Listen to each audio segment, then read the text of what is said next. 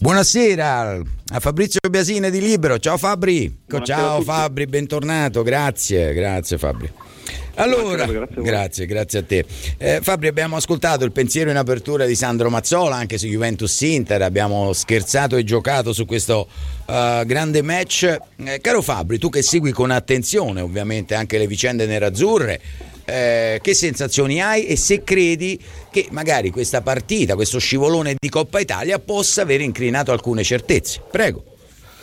Ma la sensazione è che mh, sia tornata una partita che negli ultimi anni aveva meno senso perché è troppo sbilanciata. Adesso forse un po', ha meno, un po sì. più di senso non solo a livello sportivo, ma serve anche a trainare un prodotto, cioè quello calcistico in Italia che ha avuto tanti problemi negli ultimi dieci anni, adesso sta tornando a essere interessante anche grazie a questa partita. Ho visto due dati, 650 milioni di spettatori potenziali 86 paesi eh, col- collegati in diretta, per cui sicuramente è una partita molto attesa sotto tutti i punti di vista e questo è un bene a prescindere, A prescindere, dalla fede certo. calcistica. Assolutamente, Eh, assolutamente. dopodiché c'è la partita, la partita dice che si scontrano eh, forse le squadre che in questo momento fanno un, un calcio, il calcio più propositivo, nel senso che la Juventus lo fa anche in maniera ottimale, vince spesso e volentieri con questo 4-3. A te piace questo modulo, eh? ho, 4-2-3-1. letto, ho letto qualcosa. Sì, sì, sì, mi piace molto, ma eh, diciamo che Allegri in questo senso non ha inventato nulla, è, è molto coraggioso nel schierare così la sua squadra, così come è coraggioso anche Pioli a fare lo stesso, stesso schema, eh, stesso 4-2-3-1, anche in questo caso con eh, interpreti molto offensivi, per cui sulla carta dovremmo immaginarci una partita molto spettacolare, poi sono dell'idea che le partite si equilibrano a seconda di come vanno, perché i giocatori sono molto intelligenti poi a sistemarsi sul campo eh, per eh, ovviare a, a sbilanciamenti o problemi vari, per cui insomma godiamocela e vediamo ognuno per sé Assolutamente Fabri.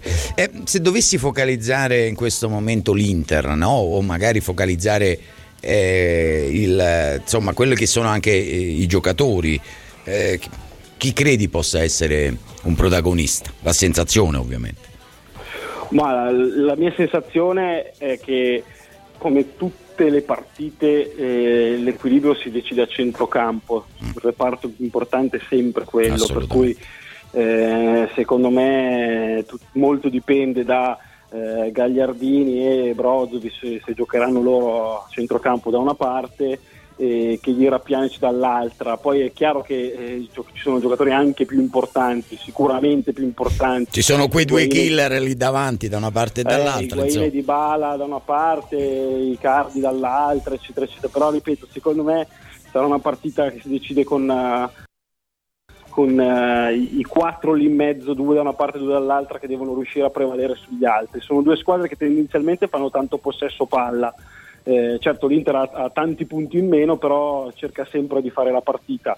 Con la Lazio ha avuto un'ora di sbandamento anche piuttosto importante, ma io credo che a Torino andrà in campo con un altro spirito, poi lo spirito non basta, ci vogliono anche le idee e la concentrazione, eh, però ripeto, già il fatto che non sia una partita segnata in- partenza è, è- è molto per l'Inter, soprattutto se ci ricordiamo cosa si diceva due mesi fa, cioè di una squadra che ormai aveva chiuso la stagione.